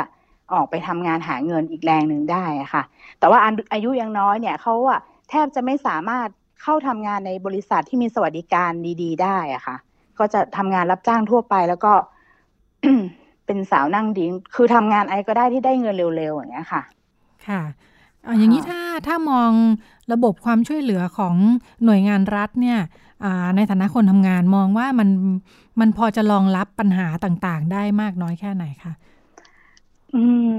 ในระบบของรัฐเนาะหลังจากที่มีพรบเรื่องการตั้งครรภ์ในวัยรุ่นออกมาใช่ไหมคะ ก็เกิดการตื่นตัวแล้วก็การพยายามทำงานเพิ่มขึ้น ตามหน่วยงานที่เขารับผิดชอบเนาะแล้วก็แต่ว่าคน ทำงานในพื้นที่ของเราอย่างเราอย่างเงี้ยค่ะ เราก็จะมองว่าระบบการช่วยเหลือของรัฐตอนนี้มันก็ยังไม่ครอบคลุมนะคะ อย่างเช่น สมมติว่าเด็กมีปัญหาเรื่องค่าใช้จ่ายเนาะมันก็เงินที่จะสามารถช่วยเหลือได้ที่เห็นชัดๆก็คือ เงินเพื่อการเลี้ยงดูเด็กแรกเกิดใช่ไหมคะ แต่ว่ามันก็เป็นสวัสดิการสำหรับคนทั่วไปไม่ได้เฉพาะเจาะจงสำหรับแม่วัยรุ่นโดยเฉพาะ แต่ว่าเงินก้อนนี้เนี่ยมีความสำคัญมากในการดำรงชีวิตของเขาอย่างน้อยเนี่ยเขาก็จะ รู้แล้วว่าเดือนหนึ่งเขาจะมีเงินหกร้อยบาท ซึ่งเราเห็นได้ชัดเลยว่าเงินหกร้อยเนี่ย ดูเหมือนมันน้อย แต่ถ้าคนที่ไม่มีเลยเนี่ยก็คือเป็นเงินจำนวนมากสำหรับเขาเหมือนกัน เด็กก็จะเอาไปซื้อแบบอาหารเนาะดูแลมีเงินที่จะซื้อกับข้าวให้ตัวเองกิน ถ้าลูกพอโตขึ้นก็จะเป็นเงินที่จะสามารถซื้อนมให้ลูกกินได้ค่ะ พอลูกหย่าจากนมแม่แล้วก็ต้องเป็นค่าใช้จ่ายเรื่องการซื้อนมผงหรือว่านมกล่องมากินอีกเนี่ยค่ะ เป็นค่าอาหารของเด็กด้วย ส่วนสวัสดิการอื่นๆ ก็ยังไม่มีนอกจากว่าเด็กที่มีฐานะยากจนจริงๆอะค่ะ ถึงจะสามารถประสานงานต่อไปยังกระทรวงพัฒนาสังคมเนาะแล้วก็ดูแลดูแลต่อในระยะยาว หรือว่าใช้เงินช่วยเหลือกองทุนอื่นได้ค่ะ แต่ส่วนใหญ่แล้วเนี่ยจะเข้าไม่ค่อยถึงเนาะค่ะ เราก็เลยต้องทำงานในการให้เด็กเข้าถึงด้วยอะค่ะค่ะเท่าที่ฟังเหมือนว่างานความช่วยเหลือของหน่วยงานภาครัฐเองก็ เป็นข้อจำกัดไหม ฟังดูเหมือนว่าเขาก็ต้องอยู่ในที่ตั้งเนาะคือเขาไม่สามารถมีกลไกที่จะลงมาหาเด็กๆ แม่วัยรุ่นที่ประสบปัญหาได้ มันทำให้เด็กๆ ยากลำบากไหมที่จะได้รับความช่วยเหลือที่มีอยู่ค่ะ ค่อนข้างยากลำบากค่ะ แม้แต่ว่าเงินอุดหนุนเพื่อการเลี้ยงดูเด็กแรกเกิดเนี่ย เรายังเด็กในพื้นที่ของเราเรายังเจอเลยว่าเขาไม่รู้จักเงินกองทุนก้อนนี้เลยว่ามีให้อย่างเงี้ยค่ะ เขาก็ไม่ได้สนใจที่จะยื่นเรื่องแล้วก็กระบวนการขั้นตอนต่าง ๆ เนี่ย ถ้าเด็กอายุสิบสามสิบสี่ทำเนี่ยมันก็ดูยากเนาะมันต้องมีคนเข้าไปไปช่วยเขาในเรื่องการเตรียมเอกสารด้วยเงี้ยค่ะเพราะมันก็จะมีขั้นตอนตามระเบียบของทางราชการอยู่อะค่ะ อันนี้ก็เป็นส่วนสำคัญ แล้วก็อย่างในกรณีที่เราจะเห็นตามข่าวว่ามันมีการทิ้งเด็กไว้อย่างเงี้ยค่ะ เราก็จะเห็นได้ชัดเลยว่าคนส่วนใหญ่ในสังคมอะ ยังไม่รู้ว่ากระทรวงพัฒนาสังคมและความมั่นคงของมนุษย์เนี่ย สามารถรับเด็กมาเลี้ยงดูได้ โดยที่ไม่ต้องทิ้งอย่างเงี้ยค่ะ มันก็มีองค์กรช่วยเหลือหลายแบบเนาะแต่ว่าคนก็ยังเข้าไม่ถึงยังเป็นข้อจำกัดเรื่องนี้อยู่อะค่ะค่ะในการทำงานอนอกจากปัญหาความความยากลำบากอย่างเราเห็นว่าหน่วยงานรัฐก็พยายามทำอยู่เนาะสำหรับคนทำงานที่เรียกได้ว่าทำงานเชิงลุก เราเป็นกลุ่มเล็ก ๆ ที่เข้าไปในชุมชนได้เนี่ย อย่างงานของเราเองเนี่ยขนาดเชิงลุกแล้วเนี่ยอะไรเป็นเรื่องยากที่สุดในการทำงานกับแม่วัยรุ่น เรื่องยากที่สุดก็คือเรื่องการพัฒนาคุณภาพชีวิตโดยรวมค่ะ ยาก เพราะว่าการพัฒนาคุณภาพชีวิตของคนคนหนึ่งเนาะมันต้องใช้วิธีการใช้กระบวนการที่มันหลากหลาย แล้วก็มันไม่ค่อยมีใครให้ความสนใจ แล้วก็สนับสนุนการทำงานเรื่องนี้สักเท่าไหร่ในระดับพื้นที่อะค่ะ เพราะว่าเดี๋ยวนี้ก็จะเป็น เป็นแบ่งบทบาทกันตามกระทรวงเนาะแล้วก็เท่าทำเท่าที่ทำได้ เพราะเราก็เข้าใจดีอยู่แล้วว่า เจ้าหน้าที่รัฐเขาก็ก็จะมีงานล้นมือเนาะค่ะ แล้วก็มันทำให้การทำงานอะ่ะ มันมันมันก็จะยากขึ้น เพราะว่าคุณภาพชีวิตของคนแต่ละคนอะมันไม่เท่ากันอย่างเงี้ยค่ะ บางคนอาจจะมีปัญหาเรื่องเศรษฐกิจ บางคนมีปัญหาเรื่องสุขภาพ บางคนมีปัญหาครอบครัว บางคนมีปัญหาด้านการศึกษาอย่างเงี้ยค่ะ แล้วก็ ช่วงเวลาที่เด็กเหล่านี้เนี่ยจะมาทำกิจกรรมกลุ่มรวมกันเป็นกลุ่มเนี่ย มันค่อนข้างจัดการยากเพราะว่าเขามีลูกอ่อนเนาะเขาไม่สามารถออกนอกบ้านไปได้ค่ะ มันก็ต้องใช้ใช้ทรัพยากรใช้คนใช้เวลาในการเข้าไปดูแลช่วยเหลือรายบุคคลเพิ่มขึ้นเนี่ยค่ะ ค่ะนี่เป็นงานยากแล้วก็เพราะว่าสถานการณ์ปัญหามันต่างกันเนี่ยค่ะ ค่ะเมื่อเมื่อกี้คุณเอไม่พูดไว้นิดนึงค่ะ ที่บอกว่ามีเด็กที่พอประสบปัญหาแล้ว ไม่รู้จะทำยังไงดีก็เลย ที่บอกว่าปล่อยไปตามยถากรรม ปล่อยตัวเองไปตามยถากรรมเนี่ยหมายถึงว่าไม่ใช่ทุกคนจะเป็นอย่างนี้ใช่ไหมคะ แต่มีมีกลุ่มที่ที่ประสบปัญหาเหมือนตั้งหลักไม่ได้เนาะพอเจอปัญหาแล้วตั้งหลักไม่อยู่ค่ะค่ะ แบบนี้เราต้องทำยังไงใช่ค่ะที่จะช่วยเหลือเขาคืออย่างนี้เราก็ต้องแบบ คือที่ผ่านมาเราจะมีกระบวนการกลุ่มเนาะเราเรียกว่าเป็นกลุ่ม support นะคะก็คือชวนน้องๆเนี่ยค่ะมาทำกิจกรรมเป็นกลุ่ม แล้วก็ในในการกระบวนการทำกิจกรรมอะค่ะเราพยายามทำให้มันเป็นพื้นที่ปลอดภัยพื้นที่รักษาความลับ แล้วก็ทุกคนก็จะสามารถเล่าประสบการณ์ หรือว่าเล่าเรื่องราวชีวิตของตัวเองขึ้นมาได้เนาะแล้วก็มันจะทำให้เราเห็นว่าเขาอะเผชิญปัญหาอะไรอยู่เนี่ยค่ะ แล้วก็คือแล้วกระบวนการกลุ่มอะ ในกลุ่มที่เผชิญปัญหาเดียวกันน่ะเขาก็จะมีการให้กำลังใจกัน ดูแลกัน มันก็จะเกิดกระบวนการการดูแลแบบกลุ่มเป็นเป็นส่วนหนึ่งเนี่ยค่ะ แล้วก็เราจะแยกสามารถจำแนกได้ว่าเด็กแต่ละคนเนี่ย มีสภาพปัญหาอะไร ต้องการความการดูแลความช่วยเหลือจากใครยังไงบ้าง แล้วก็จะมาดูว่ามันเกี่ยวข้องกับหน่วยงานไหนบ้างค่ะ ถ้าเราจำแนกได้แล้วเนี่ย เราก็จะประสานหน่วยงาน ในแต่ละหน่วยงานให้ให้เขาอะเข้าถึงสวัสดิการหรือว่าเข้าถึงการช่วยเหลือเป็นรายบุคคลได้ค่ะค่ะนอกจากเรื่องสิ่งที่เราสามารถทำได้ค่ะค่ะนอกจากความปัญหาเชิงดูเป็นเรื่องกายภาพเหมือนกันเนาะเรื่องเศรษฐกิจเรื่องอะไรต่างๆ สถานะแล้วก็การยอมรับของครอบครัวแล้วก็ชุมชนมีผลกับเด็กๆยังไงบ้างหลังจากที่เขากลายเป็นพ่อแม่วัยรุ่น คือ จากข้อมูลที่เราเราทำงานกับเด็กหลายคนนะคะ สิ่งที่สำคัญที่สุดและเด็กแคร์มากที่สุดก็คือให้ความสำคัญที่สุดก็คือ พ่อแม่ของเขาถ้าพ่อแม่ของเขายอมรับได้ พ่อแม่ของเขาอภัยให้เขาแล้วก็อภัยต่อความผิดพลาดแล้วก็ความคาดหวังของพ่อแม่เนาะ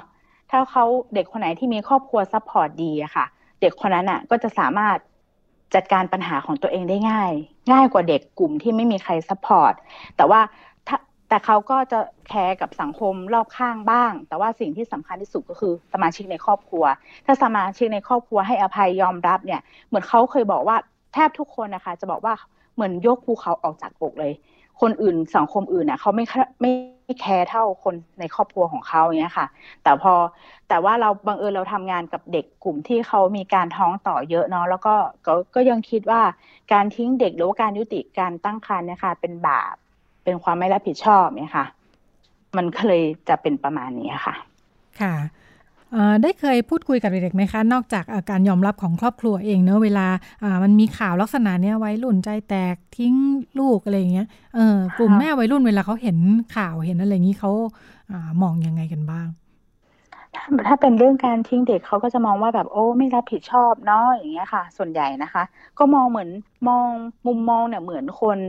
ปกติทั่วไปในสังคมเลยว่า เป็นแม่ใจยักษ์เป็นแม่ใจบาปไม่รับผิดชอบอย่างนี้ค่ะ เพราะว่าเขาอะพอตัวเขาท้องเองใช่ไหมคะ ส่วนใหญ่เขาจะรับผิดชอบ แล้วก็เลี้ยงดูลูกของเขาเนี่ยค่ะ ถึงจะเจอกับความยากลำบากต่าง ๆ เนาะใช่ โดยปกติแล้วส่วนใหญ่ที่เราคุยที่เราทำงานด้วยใช่ไหมคะ พอรู้ว่าเขาท้องเนี่ย คือเขาไม่เคยผ่านประสบการณ์การเลี้ยงเด็กๆใช่ไหมคะเขาไม่เคยเป็นคนแบกรับภาระค่าใช้จ่ายเขาก็คิดว่าลูกคนเดียวเขาจะเลี้ยงได้อย่างเงี้ยค่ะ แต่ว่าพอในความเป็นจริงแล้วอะพอต้องเลี้ยงลูกจริง ๆ เนี่ยค่ะ มันมันมันไม่ง่ายแบบที่เขาคิด อันเนี้ยเขาก็จะสะท้อนเองนะคะ ว่ามันไม่ง่ายเหมือนเหมือนที่เขาคิดเขาวางแผนไว้ มันก็เลยต้องแบบบางคนก็ปล่อยให้ครอบครัวจัดการหรือว่า เอาลูกไปฝากให้ญาติเลี้ยงบ้างก็มีอย่างเงี้ยค่ะ แต่บางคนก็แบบฉันต้องเลี้ยงลูกตัวเองให้ได้ก็ต้องออกมาทำงาน แล้วเขาทุกคนก็ยอมรับเลยว่าเขาลำบากมากในการในการเลี้ยงลูกเนี่ยค่ะ เพราะว่าเขาก็ไม่สามารถกลับไปใช้ชีวิตวัยรุ่นเหมือนเดิมได้เนาะ ไม่สามารถไปกินไปเที่ยวกับเพื่อนๆเหมือนเดิมได้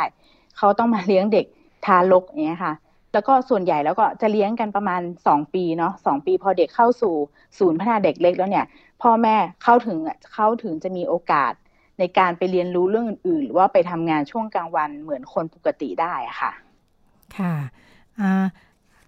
ดูเหมือนว่าของทางกลุ่มคนวัยใสเองกำลังจะเตรียมงานในระยะต่อไปค่ะ อยากให้คุยให้ฟังหน่อยว่าหลังจากนี้เรามีแนวทางในการทำงานสนับสนุนกลุ่มแม่วัยรุ่นยังไงบ้างค่ะ ค่ะ ของเราก็ได้รับการสนับสนุนให้เกิดการทำงานอย่างต่อเนื่องนะคะ จาก สำนักงานสนับสนุนการสร้างเสริมสุขภาพ สสส นะคะ เขาเรียกชื่อเล่นๆ ก็คือเรียกเป็นสำนักสี่ค่ะ ก็เป็นสำนักที่สนับสนุนงานสุขภาวะเด็กเยาวชนและครอบครัวนะคะ ก็สนับสนุนให้เกิดกระบวนการเรียนรู้ของกลุ่มพ่อแม่วัยรุ่นเหมือนเดิมเนี่ยค่ะในการให้เขามีพลังใจในการดำเนินชีวิตของเขาต่อไปได้ แล้วก็ป้องกันการท้องซ้ำแล้วก็ ให้ความรู้เรื่องการพัฒนาการเด็กตามที่กลุ่มพ่อแม่วัยรุ่นเขามีความสนใจอะค่ะ แล้วก็งานอีกส่วนหนึ่งเราได้รับการสนับสนุนจากกองทุนเพื่อความเสมอภาคทางการศึกษาค่ะ หรือเรียกสั้นๆว่ากสศเนาะอันนี้ก็จะสนับสนุนให้แม่วัยรุ่นนะคะ เกิดกระบวนการเรียนรู้เรื่องการพัฒนาอาชีพ เป็นอาชีพขนาดเล็กที่ที่เขาสามารถทำเพื่อหาไรายได้ในระหว่างที่ดูแลลูกเด็กไปด้วยได้อะค่ะ ซึ่งก็ กำลังจะเริ่มงานด้านนี้ค่ะ แล้วก็อาจจะต้องพัฒนารูปแบบการทำงานสับสนอาชีพของในกลุ่มพ่อแม่วัยรุ่นไปด้วย ซึ่งก็ยังไม่แน่ใจว่ามันจะออกมาเป็นยังไงค่ะ เพราะว่ามันเท่าที่เราเคยทำงานมา มันมีความต้องการอาชีพที่มันหลากหลายมากเนี่ยค่ะ แล้วก็พยายามจะจัดกลุ่ม แล้วก็สนับสนุนงานด้านอาชีพให้กับเขาอะค่ะ โดยร่วมมือกับองค์กร ในจังหวัดเชียงใหม่หลาย ๆ องค์กรทั้งทั้งภาครัฐแล้วก็ภาคธุรกิจอะค่ะช่วยกันเนี่ยค่ะค่ะในแง่ของอาชีพดูเหมือนว่างานส่วนนี้น่าจะพอพอพูดถึงหน่วยหน่วยงานที่เกี่ยวข้องเราจะนึกถึงกระทรวงแรงงานอะไรอย่างนี้นะคะ เราได้เคยทำงานกับทางกระทรวงแรงงานบ้างหรือยังคะในแง่ของอาชีพกำลังจะเริ่มค่ะ เพราะว่าเท่าที่ผ่านมาเนี่ย อาชีพที่เขามีการสนับสนุนในสังคมเนาะทาง จากทางรัฐอย่างเงี้ยค่ะ มันอาจจะยังไม่ตอบสนองต่อความต้องการของกลุ่มพ่อแม่วัยรุ่นของเราอะค่ะ แล้วก็เรากำลังจะพัฒนาให้มันเป็นโมเดลอยู่ แล้วก็พยายามจะเชื่อมประสานงาน ไปทางกระทรวงแรงงาน ไปทางศูนย์พัฒนาอาชีพที่อยู่ในพื้นที่เนี่ยค่ะแล้วก็มีมีส่วนของภาคธุรกิจ คือสมาคม ภาคธุรนักธุรกิจหญิงจังหวัดเชียงใหม่เนี่ยค่ะที่จะเข้ามาร่วมมือกันกำลังจะเริ่มค่ะ ค่ะ ก็คงจะได้ติดตามมาพูดคุยกันต่อนะคะ ในแง่ของงานใหม่ ๆ ที่สนับสนุนทางกลุ่มแม่วัยรุ่น เพื่อให้มีคุณภาพชีวิตที่ดีนะคะ ขอบคุณคุณยมมี่สุดาพรนาคฟักนะคะ จากกลุ่มคนวัยใส จังหวัดเชียงใหม่ก็ทำงานในลักษณะของการสร้างต้นแบบนะคะ ที่จะช่วยเหลือแม่วัยรุ่นเข้าไปดูว่าเขามีปัญหาอะไรยังไงกันบ้าง แล้ววิธีการที่จะช่วยเหลือจะเป็นยังไง ทั้งในแง่ของด้านการศึกษาสุขภาพ คุณภาพชีวิตการเลี้ยงดูเด็กเล็กที่เกิดมาแล้วก็เริ่มไปถึงงานอาชีพสำหรับกลุ่มพ่อแม่วัยรุ่นเองนะคะ ก็จะเป็นลักษณะการทำงานที่ทำให้เห็นวิธีการที่จะทำงานกับกลุ่มเป้าหมาย ต่างๆนะคะรวมทั้งกลุ่มเล็กกลุ่มน้อยต่างๆ ที่ปัญหาแตกต่างกันออกไป แล้วก็รูปแบบการทำงานเหล่านี้ก็จะถูกพัฒนาเพื่อเอาไปใช้ในระบบของการขยายผลในหน่วยงานภาครัฐ ในหน่วยงานที่เกี่ยวข้อง หรือว่าเชิงนโยบายต่อไปในอนาคตได้นะคะค่ะ เดี๋ยวเราไปกันต่อในช่วงวัยรุ่นเป็นเรื่องเลยค่ะ วัยรุ่นเป็นเรื่อง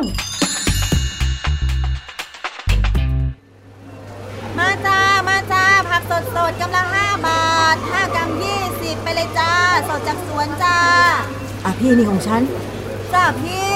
ห้ากรัมนะ20บาทจ้า ขอบคุณจ้า แม่ อะไร มีอะไรจะขออะแม่โธ่วันวันๆไม่ทำอะไร มีแต่เรื่องให้ขอ ซื้อมอเตอร์ไซค์ให้หน่อยดี หนูขี้เกียจนั่งรถโดยสารแล้วอะ แกเพิ่งจะมสองเองนะ จะขี่มอเตอร์ไซค์ได้ยังไง เออน่าหนูขับเป็นแล้วกัน คิดว่าฉันจะมีเงินซื้อให้แกหรือไงฮะ หัดดูสักบ้าง ฉันทำงานหาเงินอยู่คนเดียวเนี่ยงกงกงกกว่าจะได้เงินมาแต่ละบาทเลือดตาแทบกระเด็น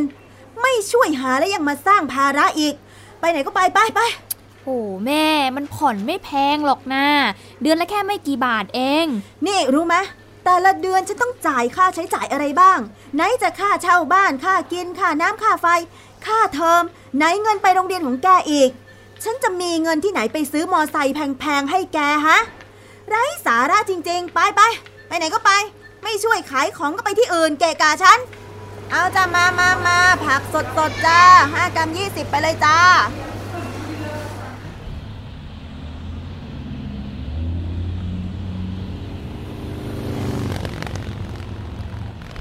เปรี้ยว เปรี้ยว ไอ้เปรี้ยว เอ้ย พี่ เสียงดังทำไมเนี่ยตกใจหมดเลย โห ใจลอยไปดาวอังคารแล้วมั้ง เรียกตั้งหลายครั้งก็ไม่ได้ยิน อ้าวเหรอ เออสิ แล้วเป็นอะไรเนี่ยทำหน้าเครียดๆเนี่ยฮะ ก็อยากได้มอไซค์อะพี่ เฮ้ยก็ขอแม่ดิ ขอไปแล้ว แต่แม่ไม่ซื้อให้อะดิอ้าวงั้นแกก็หาเงินซื้อเองไปเลย โหพี่ หน้าอย่างหนูเนี่ยจะหาเงินได้จากที่ไหนล่ะ เรียนก็ยังไม่จบ ถ้าแกอยากจะได้เงินจริง ๆ นะ ฉันแนะนำงานให้ได้ งานอะไรอะพี่ โหย ก็แค่ออกไปกับผู้ชาย ถ้าเขาอยากให้ทำอะไร ก็ทำตามที่เขาบอก แค่นี้ก็ได้เงินแล้ว เฮ้ย จริงดิพี่ทำแค่เนี้ยก็ได้เงินจริงๆเหรอ เออนะสิ เพราะฉันก็เคยทำไม่งั้นก็ไม่มาบอกแกหรอกอ่าสนใจไหมล่ะ ถ้าสนใจฉันจะให้คุณตาติดต่อคนให้ รับรองแป๊บเดียว เดี๋ยวแกก็มีเงินซื้อมอไซค์ละ ที่ฟังกันไปเมื่อสักครู่นะคะ ก็เป็นเหตุการณ์ที่เกิดขึ้นกับวัยรุ่นแล้วเราก็จำลองมานะคะว่าเด็กๆเเขาประสบปัญหายังไงบ้าง เขาไปพบเจอเรื่องราว แล้วก็ผู้คนที่ชักพาเขาไปสู่สถานการณ์ปัญหาอะไรกันบ้าง แล้วเราก็จะมาคุยกับเจ้าหน้าที่นะคะที่ดูแลกรณีนี้คือคุณชื่นจิตชันจิตนะคะ พยาบาลวิชาชีพชำนาญการโรงพยาบาลขู่ขันจังหวัดศรีสะเกดสวัสดีค่ะ ค่ะ สวัสดีค่ะ ค่ะ ของกรณีนี้นี่อาพอมาที่โรงพยาบาลแล้ว มีการพูดคุยกับเด็กกับผู้ปกครองยังไงบ้างคะค่ะอ่าเมื่อมาถึงโรงพยาบาลนะคะผู้ปกครองก็แจ้งกับทางโรงพยาบาลว่าอ่าทราบว่าลูกตัวเองเนี่ยไปถูกหลอกไปขายบริการโดยเขาทราบจากญาติผู้ชายของเขาซึ่งเข้ามาเที่ยวในสำนักแห่งนี้อะค่ะว่าเจอน้องลูกเขาลูกสาวเขาคนนี้มาขายบริการทางเพศเขาจึงกลับไปบอกคุณแม่่าของเด็กคนนี้ ซึ่งผู้ปกครองเด็กก็ได้ไปแจ้งความแล้วก็ตำรวจก็ได้พาได้ได้ทำใบคดีนำส่งเพื่อที่มาตรวจร่างกายอะค่ะ ก็มาถึงเราก็ได้แยกสัมภาษณ์นะคะตอนแรกตอนแรกก็ก็เรารู้ความประสงค์แล้ว เราก็ได้มีการแยกสัมภาษณ์ระหว่างผู้ปกครองกับเด็กนะคะ โดยเราโดยเราคุยกับเด็กก่อนนะคะ เด็กก็บอกว่าอ่ามีเพศสัมพันธ์กับผู้ชายอื่นๆจริงนะคะอ่า แต่ไม่ได้บอกว่ามีเพศสัมพันธ์กับใครบ้าง ซึ่งเด็กบอกว่าเวลาที่ผู้ปกครองถามนี่เด็กก็จะไม่ให้ข้อมูลอะไรเลย เพราะว่าเด็กกลัวว่าอถ้าเกิดว่าบอกแม่ไปแล้ว เพื่อนที่พาไปหรือว่านายหน้าเจ้าของสำนักเขาจะเดือดร้อนเขาเด็กเขาก็เลยจะไม่ให้ข้อมูลอะไรมากนะคะ ส่วนผู้ปกครองเองผู้ปกครองก็บอกว่าต้องการที่จะเอาผิดกับคนที่มาหลอกลูกเขาไปขายบริการอย่างเงี้ยค่ะ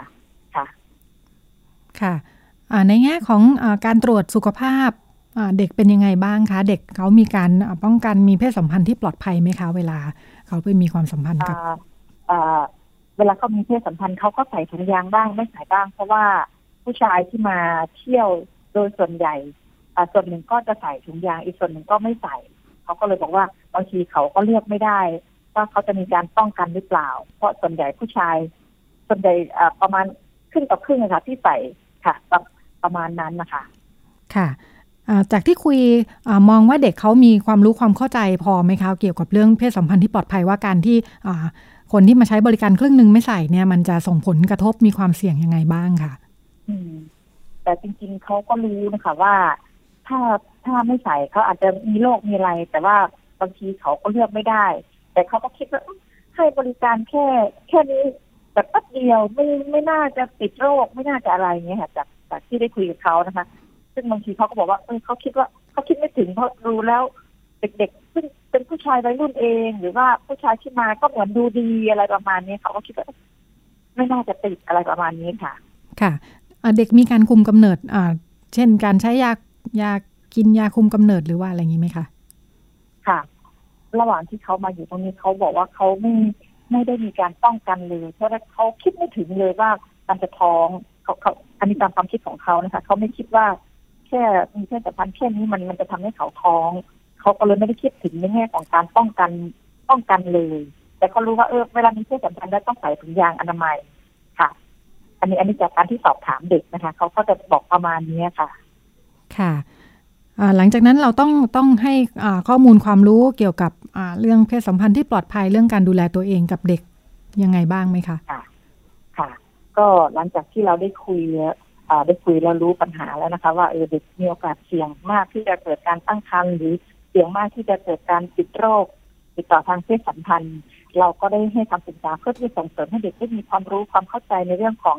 อนามัยเจริญพันธุ์โดยเราจะเน้นความเป็นธรรมชาติของวัยรุ่น ให้เขาได้เรียนรู้เรื่องเรื่องโรคเช่นโรคติดต่อทางเพศสัมพันธ์ การป้องกันการตั้งครรภ์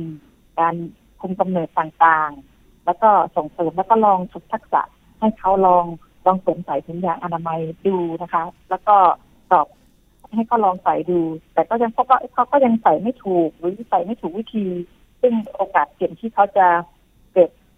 เกิดเกิดการตั้งครรภ์หรือเกิดการติดโรคนี่ก็จะมีนี่เราก็ได้ให้เขาลองฝึกดูค่ะ ประมาณนี้ค่ะ ค่ะ อย่างกรณีนี้นี่ตกลงเราอ่าได้มีการดำเนินคดีกับทางคนที่เป็นในหน้าไหมคะค่ะ คือจุดนี้คือหลังจากที่ที่เราได้ได้ส่งเสริมให้เขาได้มีการเรียนรู้เรื่องเรื่องเพศแล้ว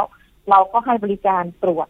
ตรวจโรคเอ่อตรวจเบื้องต้นนะคะ อย่างเช่นในคลินิกของเราเราก็จะตรวจ HIV เอตรวจซิฟิลิสตรวจไวรัสตับอักเสบบีตับอักเสบซีตรวจหาการตั้งครรภ์หลังจากนั้นเราก็จะมีการส่งพบหาคุณหมอ เพื่อที่ให้คุณหมอตรวจร่างกายไว้เป็นหลักฐานเบื้องต้นว่ามีการ ฉีกขาดอะไรตรงไหนไหมแล้วก็มีการส่งตรวจที่ศูนย์วิทยาศาสตร์การแพทย์ก็เป็นการยืนยันอีกอีกครั้งหนึ่งนะคะ แล้วก็จากการที่เราได้คุยกับน้องเนี่ยเออคือน้องเขาจะไม่ไม่ไม่อยากที่จะให้ข้อมูล เกี่ยวโยงกับคนที่นำพาเข้ามาหรือว่านายหน้าคนนี้เลยอะค่ะอ่าจากการที่ได้ได้สอบถามว่าได้มีการดำเนินคดีเด็กเคสนี้ไหมพอดีในหน้าเคสเนี้ยค่ะเขา มีหลายคดีมีโจทย์หลายคนก่อนหน้านี้เขาก็เลยได้ถูกดำเนินคดีไปก่อน ส่วนคดีตัวนี้นี่คือเด็กไม่ค่อยให้ความร่วมมือมากไม่อยากอย่างที่บอกค่ะว่าเขาไม่ไม่ไม่อยากจะเชื่อมโยงไปหาอในหน้าคนนี้แล้วก็เพื่อนผู้นำพาคนเนี้ยเราก็เลยก็เลยยังยังอยู่ในขั้นสอบสอบสวนอยู่ยังยังไม่เสร็จ ประมาณนี้ค่ะ ค่ะ ค่ะ หมายถึงว่าการอ่าได้ข้อมูลที่ที่เพียงพอจะไปประกอบคดีเนี่ยทั้งทั้งการอ่าให้ปากคำข้อมูลจากเด็กรวมทั้งการตรวจสุขภาพต่างๆ ที่ประกอบกันใช่ไหมคะ ค่ะ ใช่ค่ะ ค่ะคือคือตอนนี้คือคือมันไม่มีประจักษ์พยานที่ที่จะยืนยันหรือว่าเด็กคือเด็กเขาไม่ยอมบอกเลยอืค่ะมว่าค่ะผู้ชายคนนี้เป็นคนหลอกให้เขาทำอะไรเงี้ยค่ะเขาก็จะไม่ให้ข้อมูลประมาณนี้เลยอืมเขาค่ะบอกแค่ว่าเขา สมัครใจที่จะมาทำเองอะไรประมาณนี้ค่ะ ค่ะ ค่ะ ก็เลยได้แต่ตรวจสุขภาพทั่วไปนะคะ ใช่ใช่ใช่ค่ะ ก็เลยได้เกิดสุขภาพโดยทั่วๆไปส่วนการดำเนินคดีการหาหลักฐาน อันนี้ก็อยู่ในขั้นของการสืบพยานของเขาอยู่อะค่ะ ค่ะ ค่ะ ค่ะอ่าแล้วหลังจากอ่าหลังจากกลับไปแล้วเนี่ย เราได้ติดตามไหมคะว่าเด็กเขากลับไปดำเนินชีวิตยังไงเรื่องการเรียนการใช้ชีวิตความสัมพันธ์ในครอบครัวกับชุมชนค่ะค่ะ ก็หลังจากที่เราได้มีการตรวจสุขภาพอะไรให้เขาเรียบร้อยแล้วหลังจากที่เราได้ให้คำปรึกษา ทั้งในแง่ของคุณแม่ผู้ปกครองเขากับตัวเขาเอง ก็เขาก็สามารถที่จะกลับไปเรียนได้ตามปกติโดยน้องเขาก็บอกว่าเขาก็ไม่อยากบอกใครในโรงเรียน ซึ่งก็มีแค่เพื่อนเขาคนสองคนที่ที่รู้เรื่องเขาก็ไปเรียนได้ตามปกติ แล้วก็เราเองก็ให้บริการแล้วเราก็เก็บข้อมูลของเด็กนี้เป็นความลับนะคะ แล้วก็เด็กก็ได้เรียนต่อจนจบ ส่วนสัมพันธภาพระหว่างกับครอบครัวเขาดูเหมือนมันจากที่เราให้ข้อมูลอะไรเสร็จต่างๆ แม่เขาก็เข้าใจลูกมากขึ้น ลูกก็เข้าใจแม่ได้มากขึ้น ก็เอแม่ก็บอกว่าช่วงหลังๆมาลูกก็เอกลับบ้านได้ตรงเวลา แล้วก็ออกนอกบ้านตอนเย็นเนี้ยน้อยครั้งแต่ถามว่าออกไหมก็ยังมีออกอยู่แต่ออกไม่ไม่บ่อยนะคะส่วนการกลับตัวในชุมชนเองก็ ส่วนใหญ่ก็มีแต่ญาติตัวเองรู้ ก็เรื่องเรื่องราวตรงนี้ก็ก็สงบเงียบไม่มีใครพูดให้เขาที่ไม่สบายใจเขาก็สามารถเอ่อดำเนินต่อในชุมชนได้ค่ะ ค่ะค่ะอ่าหลังจากเกิดกรณีนี้อ่าทราบว่าทางโรงพยาบาลมีการอ่าทำงานเชิงรุกในชุมชนด้วยเพื่อจะป้องกันปัญหาลักษณะนี้ ค่ะ ค่ะ ยังไงค่ะบ้างค่ะ ก็เราก็ได้มีการประสานเนาะในเรื่องของอาคดีกับตำรวจนี่เราก็ได้ให้ข้อมูลกับตำรวจอ่า ในในส่วนที่เป็นในแง่ของของเจ้าหน้าที่พยาบาลหรือว่าในส่วนของโรงพยาบาลเอง ส่วนในแง่ของเชิงรุกนี้เราได้คืนข้อมูลให้โรงเรียน แต่เราไม่ได้ชี้เฉพาะนะคะว่าเป็นเด็กคนนี้เพียงแต่เราให้ข้อมูลว่ามันมีเด็กไปขายบริการแบบนี้นะคะ แล้วก็ในละครสตอเองเราก็ได้ให้ข้อมูลคือข้อมูลให้ให้ละครสตอแล้วก็ในชุมชนเราก็ได้มีการพูดคุยถกปัญหากัน ซึ่งเขาก็ได้มีการจัดการ โดยการมีอ่า มีมีการก็บอกว่า ในชุมชนของเขามันมีปัญหาเรื่องนี้ เพราะฉะนั้นเขาก็อยากจะเน้นให้เด็กได้มีความรู้ในเรื่องของอนามัยเจริญพันธุ์ในเรื่องของทักษะในเรื่องของการดูแลสุขภาพเพื่อที่จะป้องกันให้ตัวเองเกิดการตั้งครรภ์ไม่ให้ตัวเองติดโรคเขาจึงได้มีจัดกิจกรรมเสริมทักษะแล้วก็ให้มีการอบรมความรู้ในเรื่องนี้ทั้งในชุมชนเองแล้วก็ในโรงเรียน ส่วนกิจกรรมที่ที่เราเข้าไปส่งเสริมอีกอันนึงก็คือ เราไปอบรมแกนนำ ให้ให้นักเรียนในในโรงเรียนเขาเพื่อที่จะให้มีแกนนำในการที่จะให้คำปรึกษาหรือคอนเน็กมาหาเราโดยตรง ซึ่งเขาก็จะสามารถเชื่อมโยงมาหาพวกเราหาเจ้าหน้าที่โรงพยาบาลได้ หรือเจ้าหน้าที่รพสตได้โดย โดยไม่ต้องผ่านหลายกระบวนการ มันก็จะทำให้เขาได้เร็กมาหาเราได้โดยตรงค่ะ จากกรณีที่เกิดขึ้นมีข้อ คิดฝากถึงผู้ปกครองหรือว่าคนที่เกี่ยวข้องดูแลเด็กๆ ยังไงบ้างค่ะ ที่จะระวังป้องกันไม่ให้เกิดปัญหาลักษณะนี้ค่ะผู้ปกครองนี่มีส่วนสำคัญมากโดยเฉพาะบุคคลในครอบครัวนะคะ จะต้องเป็นที่ให้คำปรึกษาใกล้ชิดกับวัยรุ่นเข้าใจวัยรุ่นนะคะ ถ้าครอบครัวเข้มแข็งที่สำที่สำคัญคิดว่าสัมพันธภาพที่ดีในครอบครัว มันจะช่วยลดความขัดแย้งหรือว่าลดปัญหาวัยรุ่นได้ กือบเกือบทุกอย่างค่ะถ้าเข้าใจเขานะคะ แล้วก็เอ่อนอกจากนั้นชุมชนเองโรงเรียนเองก็ต้องพร้อมที่จะช่วย หรือเมื่อเขาเหล่านั้นมีเรื่องเกิดขึ้น ก็ต้องพร้อมที่จะอยู่เคียงข้าง พร้อมที่จะช่วยเขาแก้ปัญหา อันนี้คิดว่าสำคัญมากที่สุดสำหรับผู้ปกครองค่ะค่ะก็จะสามารถที่จะก้าวอย่างมีคุณภาพค่ะ ค่ะอานอกจากป้องกันแล้วพอปัญหาเกิดขึ้นอ่าคนรอบข้างก็สำคัญมากทีเดียวนะคะ ที่จะทำให้เด็กสามารถใช้ชีวิตต่อได้ ค่ะค่ะ ขอบคุณมากค่ะ คุณชื่นจิตชันจิตนะคะ พยาบาลวิชาชีพชำนาญการโรงพยาบาลขุขัน จังหวัดศรีสะเกดนะคะ ก็เป็นเจ้าหน้าที่ที่รับเรื่องกรณีนี้นะคะ แล้วก็ดูแลเด็กรวมทั้งไปทำงานถึงครอบครัวและชุมชนด้วยนะคะช่วงวัยรุ่นเป็นเรื่องก็เป็นความร่วมมือระหว่างสำนักอนามัยการเจริญพันธุ์กรมอนามัยกระทรวงสาธารณสุขกับสถานีวิทยุไทย PBS นะคะ ก็จะเป็นการสนับสนุนบุคลากร ที่ทำงานคลินิกวัยรุ่นนะคะ รวมทั้งเครือข่ายที่ทำงานกับวัยรุ่น ก็จะมาพูดคุยให้เราฟังเป็นประจำทุกสัปดาห์ว่าเด็กๆของเราาเผชิญกับความเสี่ยงอะไรบ้าง เขาเจอสถานการณ์อะไร การตัดสินใจของเขาพอเกิดปัญหาขึ้นมาแล้วนะคะอนอกจากการระวังป้องกันแล้วการแก้ไขปัญหาทำยังไงได้บ้าง ซึ่งเราก็มีเครือข่ายคนทำงานที่จะเตรียมรองรับไว้ อยู่